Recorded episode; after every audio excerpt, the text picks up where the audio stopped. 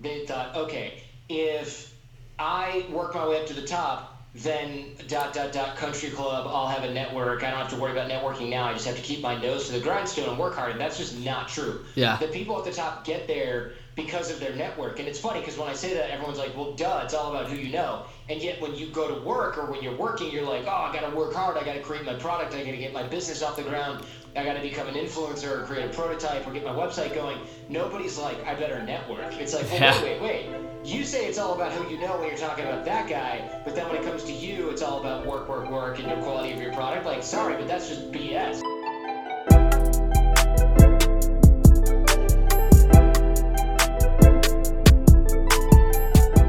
What's going on, everyone? Casey Adams here. Welcome back to the Rise of the Young podcast. On today's episode, we have Jordan Harbinger here today, and I'm really excited for this because I know Jordan, you've had a podcast since literally 2006, and I've watched a lot of your interviews with people like Tom Bilyeu, and you've truly not only created such a, a monumental name in the podcast industry, but your past and your story is so intriguing when it comes to knowing five languages or giving tours in North Korea and all this stuff that we'll get into. But um, I just wanted to say I definitely appreciate you coming on because I've had my podcast for two years and you've definitely have been someone that I've looked to for advice. And that being said, man, definitely appreciate you coming on the show, Jordan. Yeah, I appreciate you having me.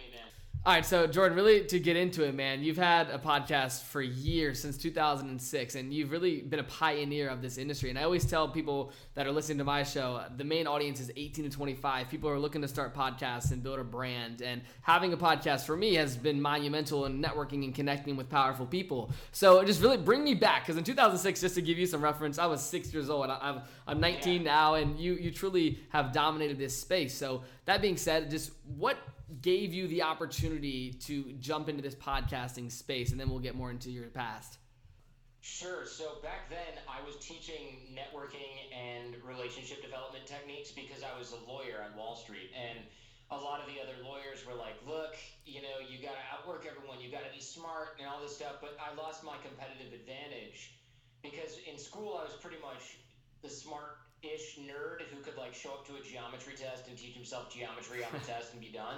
But you know that that competitive advantage goes down as you get into college and everyone's smarter than you or as smart Yeah. as you. And I went to Michigan. There was like a, a lot of smart kids there. yeah yeah So I lost I lost that advantage. So I just had to outwork everyone. And luckily my parents instilled a good work ethic in me. And while everybody else was out drinking, partying, screwing around, I was just working, studying. So that gave me a huge advantage. But then when I got to Wall Street, everybody was smart and everybody was willing to work really, really dog hard. So I was like, oh, I'm screwed. I'm going to get fired. And a bunch of the lawyers who were senior were like, look, if you can learn how to network and bring in business for the firm, you're going to have a huge advantage. Those are the type of people that make partner.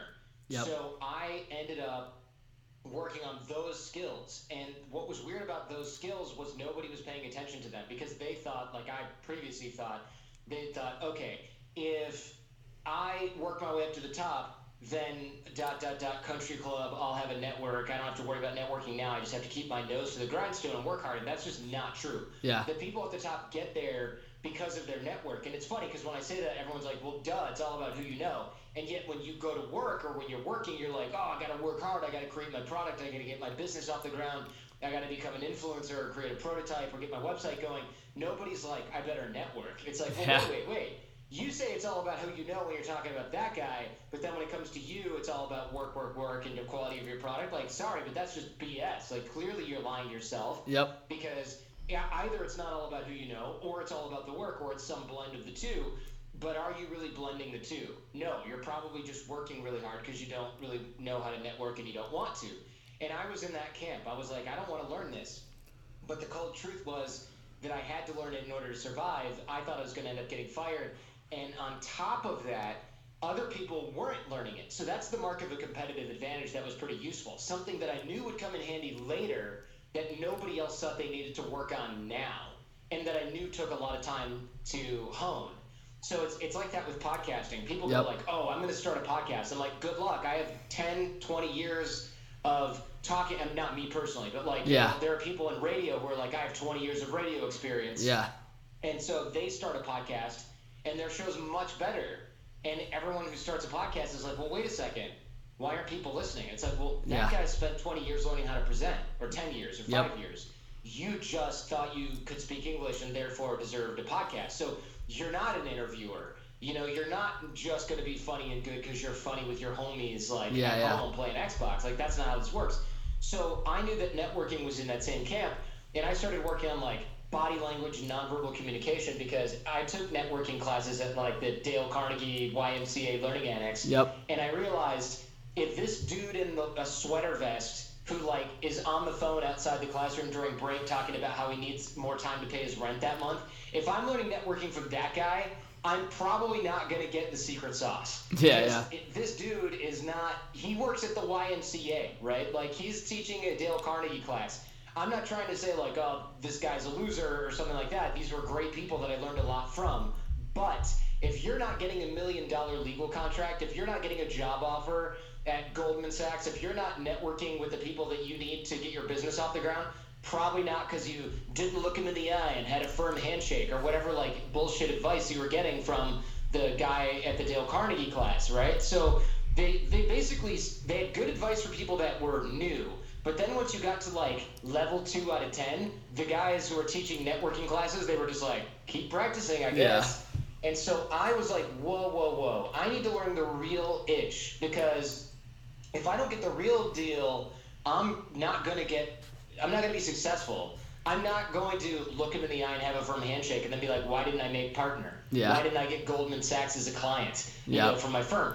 I needed to learn the real deal. And the real deal wasn't just, well, let me put it this way. The advice I got from really well networked people that were well connected was just be cool, man, and hang out a lot and like make a lot of friends and connections. And I'm like, that's not advice. It's not actionable. Yep. If I could be cool, I wouldn't have gone to law school, right? Like, I- Yeah, yeah, yeah. Nobody here can take the advice, be cool, and run with it. So Absolutely. I, I I was like, I need to learn the real stuff. And so the real stuff was how you come across when nobody's paying attention, how you come across when people are paying attention, learning how to network and elicit values from people in the right way, connecting people with one another, maintaining networks over time, learning how to network with important people that theoretically have no reason to talk to you. Like, those are skills that you need to build, and they're not look them in the eye and have a firm handshake type of Yeah. skills. They're really different and they're legit learnable teachable skills that frankly most people are unable to build on their own a lot of people Got think it. they're just going to work at it not going to happen it's like you just learn a lot of bad habits. Yeah, yeah. like any other skill. Absolutely, and, and and being someone like yourself, that's you know you've you've connected and built such a world class network, and sat down with people like Kobe Bryant or Reid Hoffman, and one of the most important things, and I, and I want to ask you personally, is just when it comes to building that network, like looking back, like talking to someone like myself who's 19, and this listenership, there are people that are you know they want to build a network, they want to get their name out there and just connect with quality people and add value. So like, what would you say that 18, 19 year old today that's going out there, going to events, looking to build a network, but they may have not gone to these classes or they haven't been on radio for 20 years and their communication skills aren't the best. Like, what would be one of the first things looking back along your journey that would set people up for quality networking? Yeah so what i would say first of all is um, and, and don't worry like oh i haven't gone to a class like you're not you don't need to really unless you're painfully shy then yeah go grab a dale carnegie class but Yeah. I would say most networking classes are not really that helpful. Like, you're not going to go there and be like, wow, good thing I learned how to memorize people's names. It's like, Yeah, yeah. dude, watch a YouTube video. 100%. Okay? Um, but most, you mentioned events. And so, one, we'll start there. One of the major problems that, uh, that exists right now are these networking events and these like masterminds, and most of them are total bullshit. Am I allowed to say that? Absolutely. Yeah, for sure. For sure. Okay, cool. Most most of them are bullshit. So I'll we can attack masterminds at a different time, but Yep. networking events are a waste of your time generally. And what I mean by networking event is something that's uncurated. And what that means is let's say that you get an invitation from someone and they're like, "Oh, I'm having a networking mixer uh, at the Learning Annex or the YMCA." You drive across town, you show up. Yep. A bunch of people are like, "Hey, here's my card if you need financial uh, advice." Or like, "Hey, here's my card if you ever need someone to like redo your driveway." It's a waste of time because it's uncurated. So everybody who goes there is just doing lead gen, but they're not even doing specific focused lead gen. They're just like, whoever's in this room is going to get my card, and then I, you know, for my multi-level marketing bullshit, and then they're gonna, I'm gonna leave. Yep. They're all takers. So you need to go to events that are curated. And the the, the advice that Tim Ferriss, that him and I kind of came up with this a long time ago, go to the best one that you can afford. If you've got like 20 bucks, don't worry about it. You know, try and create your own maybe because Yeah. 20 bucks isn't a good ticket to anything. But there are events that are like 5,000, 8,000 bucks that I go to every year, and people go, "Are you crazy? You're paying five grand, eight grand to hang out with your friends? You're a moron. You know, these people already know you." That's not what I'm paying for.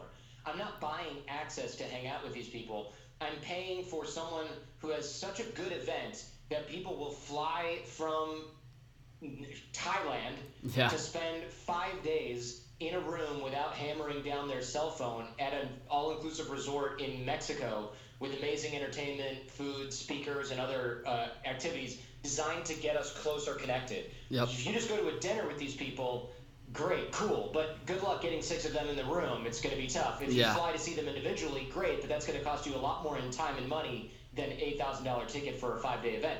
So it becomes worthwhile because the curation at these events where there's 125 people, you can call that guy who you met that runs a utility company in Thailand. You can call him and say, "I'm going to be in Bangkok. Do you want to hang out?" And he'll be like, "Yeah, I, I've known you for a long time. Yeah. spent the last five days, and I've been seeing you every year. Like we're we're friends now." You know, it's different than, hey, thanks for going to that event with 1,100 people that all paid 89 bucks to get in. Yeah. Can I come and visit you? It's like, who are you again? I don't remember you at all. So curation is key because non-curated events have non-curated, by definition, attendees, and they're usually takers. Highly curated events, usually people go there going, all right, well, I'm already a millionaire, multimillionaire, whatever. I'm going for other reasons, and then they meet you there, and they're like, let me know if I can ever help you with anything. Yeah. That's how you get in to these higher circles, not by like joining someone's mastermind with a bunch of other suckers. I agree. paid to be in a mastermind Yep. and now we're learning how to like create a sales page which you could teach them in five minutes Yeah, you know, yeah. for free in one of your shows or on one of your like courses that's what so people are getting played hard right now because they think networking shortcuts are join some sort of exclusive club oh i don't know any clubs good thing yutzy face entrepreneur influencer wannabe has a 25k mastermind i'll Yeah, just yeah. buy that Yeah. you know it's, it's bullshit so the most curated stuff is not curated just by how much you pay to get in it's Got it. curated based on who you are and what you have achieved or what value you can bring. And so that's a harder group to get into. You can pay 25k to get into some of the events that I go to. Yep. You're still not going to get in. Sorry, I should rephrase that. You could try to pay 25k to get these some of the events Yeah. that I go to. You still won't get in because the guy who's doing it is already making a shitload of money. He's Yeah. not there to be like, well, this guy offered me a lot. It's curated and he's keeping you out because he doesn't like what you have. Got it. That's the kind of event I want to be at. It reminds me of this uh, Groucho Marx quote. I think Okay. that's who it is. He's like, um, you don't have to know who that is, but it's. Uh, Yeah, I don't, I don't think I do. I shouldn't even know who he is. He like died before either of us were born. I'm pretty sure. Okay. He's this comedian that's really like corny from like the 20s or something or the 40s. Got it. And he goes, I, I don't want to be. I wouldn't join any club that would have me as a member. Right. Like Mm. in other words, you want to go. He was joking, but what you should be looking at is. Am I the biggest fish in, in this sort of small pond, or am I right in the middle of where everyone else is, or am I the smallest fish in the whole pond? If you could be the smallest fish in the whole pond, if you could be the fly on the wall, great. You know, Yeah. you're among greatness. If you're in the middle of everyone, that's going to be ideal because you're going to feel comfortable. You're going to be able to bring value to everybody, uh, and you're going to be able to make connections. But if you are the biggest sort of normal high achiever in that whole pond, you should check your ego because it sounds like you're after ador- adoration. Yeah. Where people are like, "Wow, look at your business." You're not going to get much from that event. There's nothing wrong with giving back, but don't don't confuse people telling you how great you are with networking. It's not the same thing. And that So makes sense. My, my point is go to curated events and curated events only. Something that is not curated is going to be full of takers and probably a waste of your time. Got it. No, dude, that's some that's some real stuff, and I can tell that you're saying this from a point of experience. You know, you've oh, like I said from the beginning. I think there's a lot of people, and I, I want to say like I, I've learned so much these just these past two to four years, just being on social media and having this podcast, like going to different events and meeting certain people. You know, and like you said, there's a lot of BS out there, and, and my whole goal with this show is to bring on people like you who have experience, who have the foresight to tell these young entrepreneurs, just tell them the real stuff. But real quick, I, I want to sort of change gears, and in terms of something that I, I've seen is just super uh, interesting about you, right? You know five languages. You used to give tours in North Korea, and, and I I hear all these things from you based on your story and your past. And I'd love to take a moment just to touch on this because I'm sure that has really helped you become who you are. So so give us some insight into like where you're from, how you really got onto Wall Street, what that beginning childhood looked like, so that we can kind of bring people to back to where you are today. Yeah, yeah. So I grew up super shy. I was really quiet in school. I had people would call like social anxiety, but that Okay. made me like a, a freaking weirdo. And I remember like literally running away from people, not guys, but like the hot girls. They'd be like, "Hey, Jordan," I'd be like, "Uh," running, and they get entertainment because I was like so painfully shy. Okay. But I was also more or less like a nerd in a kind of cool way. Like I was hacking websites and doing really cool shit online, and I Yeah. was tapping phones and like learning how to like program cellular. That's so sick. working working with like com- computer companies and like the cops and stuff like that, and even the FBI at a certain point. Oh my lord. So, but I was still like a shy kid, and then I got into high school and I became an exchange student and went to Germany for a year, and I was super popular because I was the only American. Okay. Uh, where I was that these kids had ever met because I was in the former East Germany, which used to be communist. Okay. And so people were like obsessed with hanging out with me all the time, and I it was hard for me to. I don't say that from a place of ego. I say that from a place of like I was highly uncomfortable with that too. Like I Yeah. remember one girl who was like the hottest girl in the whole school invited me over to her house on a Friday, and my buddy was like, "Dude, you are so getting laid tonight. I'm jealous." And I was Yeah, like, yeah. "Oh man, uh, cool." And he's like, "She's been talking about how she's gonna like." Destroy you. you know? yeah, yeah. I freaking didn't go. I told Oh. I didn't feel I didn't go. Oh lord. So like that gives you some insight into how big of like a dipshit I was back in high school. And then when I went back, I, I sort of grew out of that in Germany and, Okay. and I really enjoyed my like newfound popularity, if you will. But then I got back to the United States and I went to college at Michigan, which is like a big school of uh, athletic Yep. people and stuff. And I was like, yeah, I'm this cool guy that now finally gets it. And then I was like, oh crap, small fish in a huge pond again. This sucks. So I just went back to what I knew best, which was study, learn, learn, learn, learn, learn. Then I was like, how do I get a job? I don't know. So I went to law school. I ended up getting into Michigan Law, which is a really Wow. good law school, a top 10 school. So I went to Michigan Law. Then I graduated towards the top half of the class, got a job uh, on Wall Street. And then I was like, I'm sick of this shit, man. I Yeah. need to shake this garbage of where I don't know how to like behave myself and like be normal. This is bullshit. Like it's r- affecting my life, and I'm eventually going to have like real career consequences as a result. Yep. And I remember this because there were people there that were like, "Look, dude." Everyone likes you, but you're like you- you're an acquired taste because you're quiet, but then also you have like this snarky humor, and it could get you in trouble. And I was like, this translation, I gotta change something about my personality, or I'm gonna be like limited in my career. Okay. So I started learning about that, and that was what led me into the networking skills. And then I started teaching these networking skills at law school, and nobody gave a shit because nobody else cared about networking. And I tried to get them to see what I saw uh, based on my Wall Street experience that first summer, and Yep. no one cared. They just, nobody cared at all. And then I was going out uh, like every night alone to try and work on body language, persuasion, nonverbal communication. And that's when things started to change because I started applying everything that I was learning at bars and things like that where other people were, and I would get to know the bar owner, the landlord, Yep. other adults like grown up people, stuff, the partner that ever waited in line. And then women started to notice that, and they were like, "Oh, why don't we go in with you? You never wait in line. You never pay." Yeah. So I started hanging out with all these women, and then I would run around the bar, and people were like, "Wow, you're like fearlessly social. You hang out with all these women. What's your secret?" And I was like, "Oh, body language, nonverbal communication, this, that, and the other thing." And that's when people were like, "Wait a minute, you mean this is a learnable, teachable skill?" And I was like, "Yeah." And Okay. they go, "New idea. I'm paying for all your drinks. I'm paying for your food. I just want to hang out with you and your crew of like 18 women." And I was Yeah. like, "Sure." So I started doing that, and then I realized, oh, these guys want to get laid. Like they don't care about networking. Yeah. So I changed the business from networking focus to, well, it's also coincidentally really good for meeting a lot of women. And then people Yeah. were like, what? Hold on, repeat that thing you said. So I started teaching little seminars on this with women at bars, and I would just teach guys, and I'd be like, do this, this, this, and this. And guys were like flying in from other states. Oh my and, lord! And like, oh, I heard about this through my roommate's brother's friend's cousin. You know, and then I was like, all right, I'm having the same conversation every single day at a bar. I'm like drinking way too much.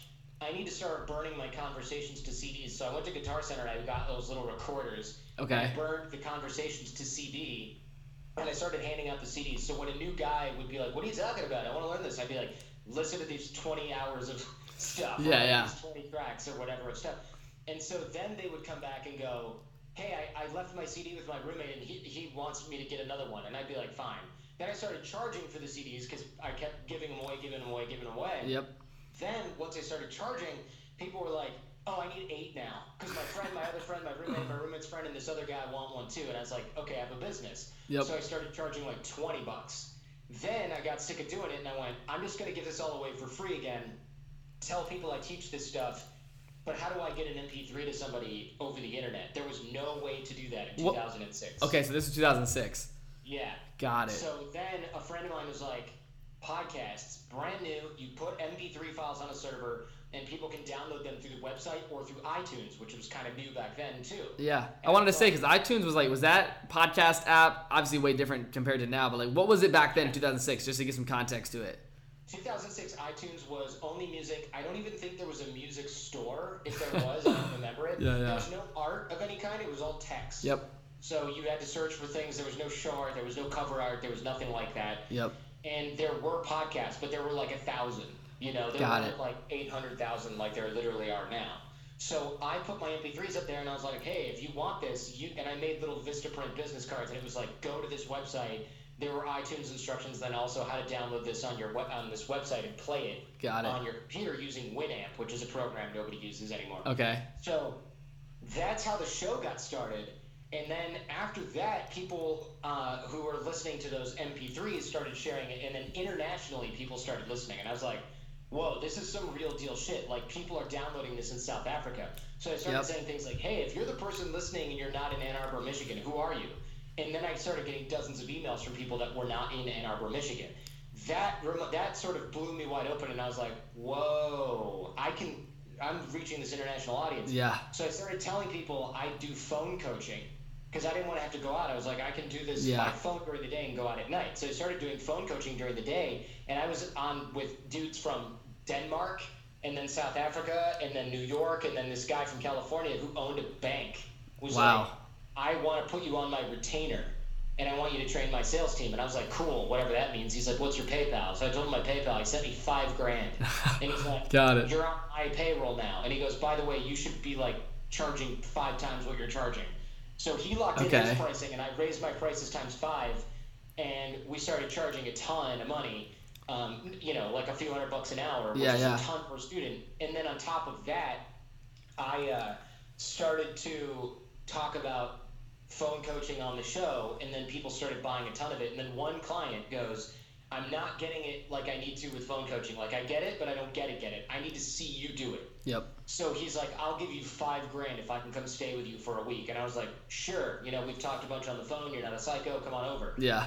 he came and stayed with me and he's like this is mind-blowing so i had him on the show and talked about that and then i got dozens of emails that were like i Wow. didn't know i could come over and stay with you Yeah. for 5000 Yep. so that's when boot camp started and i was like i'm definitely going to get fired if i do this as a lawyer because i'm not sleeping so i hired instructors and that was the beginning of what it turned out to be like a dating business well before like the game and all that stuff came Yeah. out i was doing this professionally and That's then insane. that book came out around that same time and just we just went through the roof because we were the non-creepy version Yep. of that book like that book was like tell you have a ferrari and that your wife is or your girlfriend's a stripper and i was like don't do that shit that's stupid uh, Yeah. tell them you're a broke ass student and that this is you know you want to go out and have fun and that you know the doorman at this club like Yeah. you will do better than these weirdo liars and it turned out to be true Yep. and then I did that show for 10 years and taught guys how to do this for 10 years. And then I eventually started teaching military, intelligence agencies, special forces. Wow. I got married and I got sick of doing the dating thing because it started to get pathetic and it started to get hella creepy. Okay. Because of all the pickup, all the pickup guys started to be like extra weird and kind Yeah. of rapey, like a not,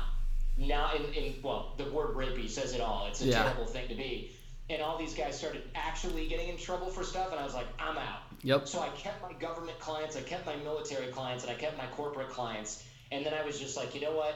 I like interviewing people like Dennis Rodman and Kobe Bryant and you know Reid Hoffman and all Yep. these other amazing people. I don't want to talk about dating anymore. So the show just took a hard right turn. Wow. And here we are. And it turns out that was pretty good timing because I made millions of dollars teaching guys how to meet and attract women in a way that wasn't creepy. Yep. And then I got married and I had a kid, and now I interview people for a living, and it's like the best thing ever. And That- sometimes I'm like, wow. That's so insane. And I, I wanted to ask you too, like when when starting a podcast today, like going through all the experience in 2006, one of the OGs in the space, like when you talk to someone about body language and really the networking aspecting, do you recommend people start a podcast in 2019, or what's your thought process when people are looking to build an audience or start a show? Like, do you say, hey man, only get into this if you know what you're doing, or like what's your, I would say, step by step instructions to someone that wants to start a podcast? What do you say to that young person? I would say that you have to be really careful about your motivations as to why. Because Yep. right now, there's a lot of people selling podcast courses, trying to teach other people how to be influencers and all this bullshit. And, like, honestly, a lot of people are doing podcasts because they think, oh, I need to be on every channel. It's like a website, it's like having a Snapchat. No, it isn't. Yeah. It's a show. And if you're not willing to do a show, by doing it right, you're going to be in trouble. And so my rule of thumb is if you would do it even if no one is listening, then do it. But if you secretly believe this is going to build influence for you, then don't bother because Got it. it's like YouTube. You have to put in a ton of work. You can't replace yourself. You have to work on your personality. You have to work on your production. You really have to like it. If, if you're like, I'm just going to be a YouTuber, and it's like, what are you going to do videos about? I don't know. I don't care. I just want to be an influencer. You're going to be terrible at it Yep. you're going to be terrible at it. So same thing with podcasting. Like there are so many shows that I've, I've heard where the person interviewing clearly is not interested in the guest at all. They're just like, ooh, I got this well-known name. I'm gonna like kind of wind them up and let them go, or like ask them, Yeah. you know, your top three tips. It's like you're just lazy. For You're sure. just collecting influencers because you think standing next to them is going to make you look better, and that's totally not the case at all. Absolutely. And I see that with a lot of podcasters. Like they'll eh, they'll have like a TV guy on, not interesting. They'll have a YouTuber on, not interesting. They'll have a musician on, and they're like, "What are your dreams?" It's like, what the? What are you what are you talking about, brother? right? What are your dreams? What are your fears? Like you're sitting there with some legend that you booked eh, under probably false pretenses that you have a popular show or you're Yeah. inflating your number. What are your fears? No one gives a shit. I want to find out why she was able to succeed, why she, how she got through a tough time. I don't want to get in, fucking inspired. I Yeah. want to get some knowledge. Yeah. Like give me a grown up conversation here. 100%. And so people who do that inevitably they don't do that well in the long game because they give up as soon as there's another channel that is easier for them to build influence um, or their show doesn't do as well because they realize their audience is all like 15 year olds no offense if you're 15 Yeah, yeah. when your audience is all kids um, that don't have any reason to act on what you're doing and they're just like looking for temporary motivation, you're screwed. You're, you're building an audience that's very commoditized. Yeah. Right? You're just going after the same people that Gary Vaynerchuk is, the same people that all these other Instagrammers are doing, except they have more money and they're more interesting than you. Right? Yeah. So you're competing without any competitive advantage at all. So you have to want to do a show even if nobody listens to it. Because then, if you're willing to do a show even when nobody listens, you won't get discouraged in the inevitable event that nobody is listening Yep. and that you only have like 300 downloads an episode. And on top of that, you're also going to do what you want, which is by definition going to be better than trying to do what other people are doing or do what you think your audience wants. Yep. So like I don't do on the Jordan Harbinger show. I don't do what my audience wants. I talk to people that I'm interested in, whether it's Kobe Bryant, Dennis Rodman, Reid Hoffman, or some random photographer that got kidnapped in Syria. Yeah. Those conversations are much more interesting than like, crap, this guy's popular. I guess I'll do an episode with Logan Paul, even though I don't care about him at all. Yeah. That gets a temporary bump, but then people go, ah, that wasn't really that good because you're clearly not interested in the conversation. For sure. And you can't really fake it either. So, like, do a show only if you think you would do it, even if no one's listening. Because, to be honest, there's a good chance that for the first few years, no one's going to listen to your shit. And Yep. unless you're improving a lot, 100%. it's a waste of your time. A waste your time. No, that makes so much sense. And, and, and one question I did want to make sure I asked today, because I, I think it would definitely help a lot of people. Like in 2019, if people, let's say, have had a show for two years, or they just started one, or there's someone that's had a show for five years, like someone like yourself, and, and I'm going to really respect your answer to this. Like, where do you see podcasts going moving into 2020 and beyond? Because I know the last two years, just me being on social media, I've had my show. It's definitely expanded, right? You see a lot of people starting shows, tons of people are just starting them and not taking them seriously. But where do you see it going moving forward? You know, I was at this Shopify event in um, in LA, and the owner of StockX, he was telling me a lot of their budgets for advertising are going on podcasts, and all these different platforms and companies are now spending money on podcasts. And I'd love to hear it from your uh, background. Like, where do you see it evolving to? Is it something that you would recommend you should jump on the wave, or is it something that's already peaked? Where is it going? I just really want to give get your insight out there because I think it's super valuable and people really appreciate it. So, a little bit is definitely a, a upsurge in podcast advertising, but the idea that you can jump on the wave is, is mistaken. So, there's a wave, but it's for the top 1% of podcasts, which you will not be in any short number of years. Yeah. Because you're competing against NPR, you're competing against me, you're competing against. And don't get me wrong, I would love more big podcasts to move in because it increases the market space as a whole. Yep. And it allows me to cross promote with you and stuff like that. So I'm all about it. Bring bring more people into the space. However, more small people in the space, it, it, it benefits me, but it doesn't benefit them. So, like, if you start a show and you get 300 of your friends to listen, you get your social media followers to finally listen to podcasts, and then you stop making money podcasting, you've just brought awareness of podcasting to thousands of new people, but you're not benefiting from it. I'm benefiting from it. So yeah. I will say, yeah, jump in by all means and start a show, but just don't be surprised when your listeners start listening to like me, Tom Bilyeu, other people that have been doing it for a while and bring yeah. uh, a better show out, and then don't be surprised when you don't make money and then your podcast, your your show fans start listening to other stuff. That's good for me, but it's not necessarily going to be good for you. It's not like crypto where you get in early and suddenly you've got Bitcoin and you're getting wealthy off that. Yeah. There's no the, the first to market advantage was something, but it really wasn't a big deal. There are tons of older shows that are nowhere near as popular as they once were, or they're the same popularity as they yeah. once were, because the broadcasters just not that good. They haven't increased their skill level that much they haven't grown that much as an interviewer. They really have peaked in terms of their own career. They're not making more money, but people at the, in the top one percent, yeah, we're making millions. But the yep. idea that you let's assume that you are not that person the second you pick up a microphone, yeah, and it takes you four or five years to get there. I would say you're better off spending those four or five years doing something else that you actually enjoy. If you love doing YouTube and Instagram, doing a podcast is going to be a waste of your time. Just as for me, doing YouTube and Instagram is a waste of my time. Got People it. Will be like, "Oh, I've got a huge audience. I'm going to bring it from YouTube and Instagram into the podcast." Uh, not realistic. Not going to happen. Good I know stuff. a ton of really popular uh, influencers on Instagram and YouTube, and they start podcasts, and they're like, "Bro, what am I doing wrong? I only have seventeen thousand downloads per episode," and I'm like, "That's really good." And they're like, "No, it's not. I have 1.7 million YouTube subscribers," and I was like you're lucky to get that 1% conversion. Yeah. Like, that was pretty good. And they're like, Absolutely. well, how did you get 250,000 downloads or 6 million downloads a month? And I'm like, you know, I've worked on this medium. Yep. I do yep. long form content. You do good jump on people's table pranks. Yeah. That's not a podcast. Yep. You know, like, th- there's a guy, Logan Paul, who you've probably heard of a bunch. He totally. massive social channels, massive YouTube. His podcast is like smaller than mine.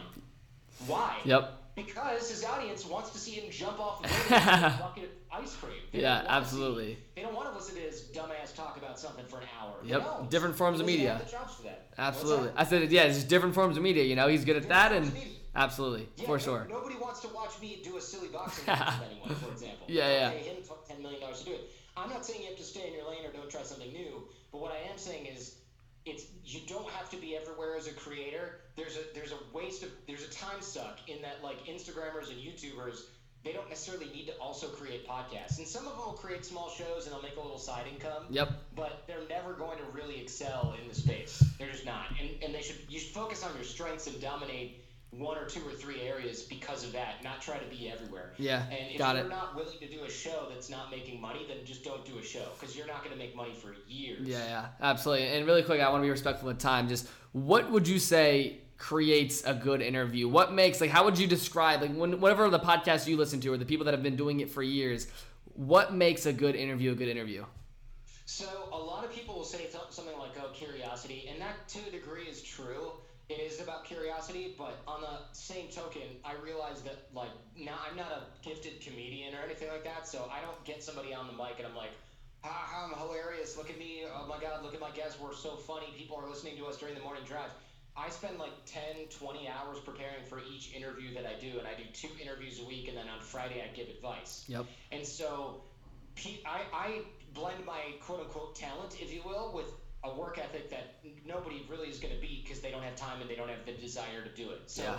if I spend that much more time, it looks like I'm more curious, and curiosity is a mandatory ingredient. Got it. But for me, it's just been I outwork everyone. I out prepare everyone. I prepare more for my shows than anyone else. And so that's why it sounds like a really good in depth profile, and I get information that nobody else has gotten uh, out of that same guest. Got and it. So you know, you can say, oh, it's curiosity or it's like a good sense of humor. Those are all little ingredients, but nobody's got a great show because they're kind of curious and kind of funny. They're either really funny, like Bill Burr level funny, uh, or they are really, really curious and they do a great job naturally coming up with questions. But behind that curiosity, there's going to be a ton of work. Got Just it. like with Bill Burr, there's a ton of work going into his comedy he doesn't just wake up. People love to go, Bill Burr just wakes up and turns on the mic. I'm like, well, that's what he says he's doing. But what he doesn't tell you is that for 30 years he's been trolling around comedy clubs, working on material and hanging out with other comics for yeah. three fucking decades. Absolutely. Like that's the work you don't see. So I would say what goes into a great show, you have to be you have to be thinking about the audience at all times. That's the main ingredient. What yep. does the audience get out of this? If, if, if you're looking at an influencer doing a show, you can tell they're not thinking about the audience. They're thinking about how cool do I look? Uh, how good do I look with this guest? How good do I look with this thread of conversation? Yep. Is this selling my mastermind or my online bullshit product? Like that's what they're thinking. I'm thinking, what value is the audience getting from this? Like right now, for I'm sure. thinking, what is the audience getting out of what I'm telling them? I'm t- saving a ton of time for people that don't want to do a show yeah. and secretly think they have to. I'm also giving people to do. Per- I'm giving people permission to do a show, even if nobody listens, knowing that that's not necessarily a waste of time. That is enormously important, and so being an advocate for the audience is the most important thing. And usually people can't do that because they're too busy thinking about what this is going to get them. Yeah. And the answer is it's not going to get you shit if your audience deserts you after five episodes because you don't care about them. Yeah, absolutely. And real quick, last thing to just wrap it up. I know I, I briefly touched on it uh, at the beginning of this show, but something I've been very curious about that I've heard you talk about is You've been kidnapped twice in two continents, and you used to give tours in North Korea. I'd love to. I'd love for you to give our audience a quick synopsis on that because I thought it was something I was curious on, and I believe it'd be a, a cool topic to really end this conversation off with because it is something you don't hear Yeah. that often. That's true. So I'll give you the, the one two sentence version of each. Yeah. So I got kidnapped once in Mexico because I got into a fake taxi. Oh my and lord. I got kidnapped once again in Serbia, not Siberia, but in the former Yugoslavia, in this country called Serbia. It's an awesome place, but they have kind of crazy gangsters that live there, and those guys were convinced I was a spy, and blah blah blah blah blah. So I ended up getting kidnapped there too. That's insane. Uh, both both encounters lasted a pretty short time. North Korea, I gave tours up until it became illegal to do so uh, a few years ago. Okay. And I went. Uh, the one of the first times I went, I saw Dennis Rodman, who was just on my show uh, today. Okay. actually. Okay, got it. Well, well, man. I mean, that was that was a story I wanted to make sure we touch on because it's not many people get kidnapped twice in two different countries. So I definitely appreciate you giving some insight on that for sure. But I mean, that being said, Jordan, I know I want to be respectful of time. I just want to say thank you for coming on because I think the message that you spoke on today for the people regarding shows and starting them, it gave me a lot of clarity, and I'm sure it did the listener as well. So I definitely really appreciate you coming on and talking on what you're an expert at, which is podcasting, and really developing this medium over the last decade and a half almost. So I definitely really appreciate the time, Jordan, and I look forward to speaking with you soon. Yeah, man. Thanks for having me on. And uh, people, if they want to learn how to network better, can I drop them the free? Absolutely. I, I, wanted I wanted to say just to wrap it up. Where's the best place people can find more about you and learn more about what you're doing? Sure. So the Jordan Harbinger show is on Spotify or any other podcast application, of course. Um, but I also teach people the networking stuff, some of the basics that I teach the special forces and intelligence agencies. It's at jordanharbinger.com course. And it's free. It's not like enter your credit card free. There's no upsell. I literally don't have anything to sell. Um, it's just free because the more people that know this stuff, the better. Yep. And it makes my life easier because I don't get people being like, "Hey, I want to network with you." And Yeah. like, take the fucking course. You know, like Yeah. and it, it helps everyone. It'll help you in your career. It'll help you in your business. It'll help you in your personal life. And it, it, it's called six minute networking because it takes like five freaking minutes a day, and it's not like a whole to do. Yep. So Got it. I'll make sure. I wanted to make networking accessible. Thank you, man. I appreciate that. Absolutely, and I'll make sure I put that down below so that people can check that out. And um, like I said, so that's five minutes a day. You go on there and you just learn how to network. So I definitely, I'm gonna make sure I give that a, a nice shout out on the Instagram and everything because I do believe in the power of it, and it's networking has been a huge thing in my life. So I definitely appreciate you giving that tool out there.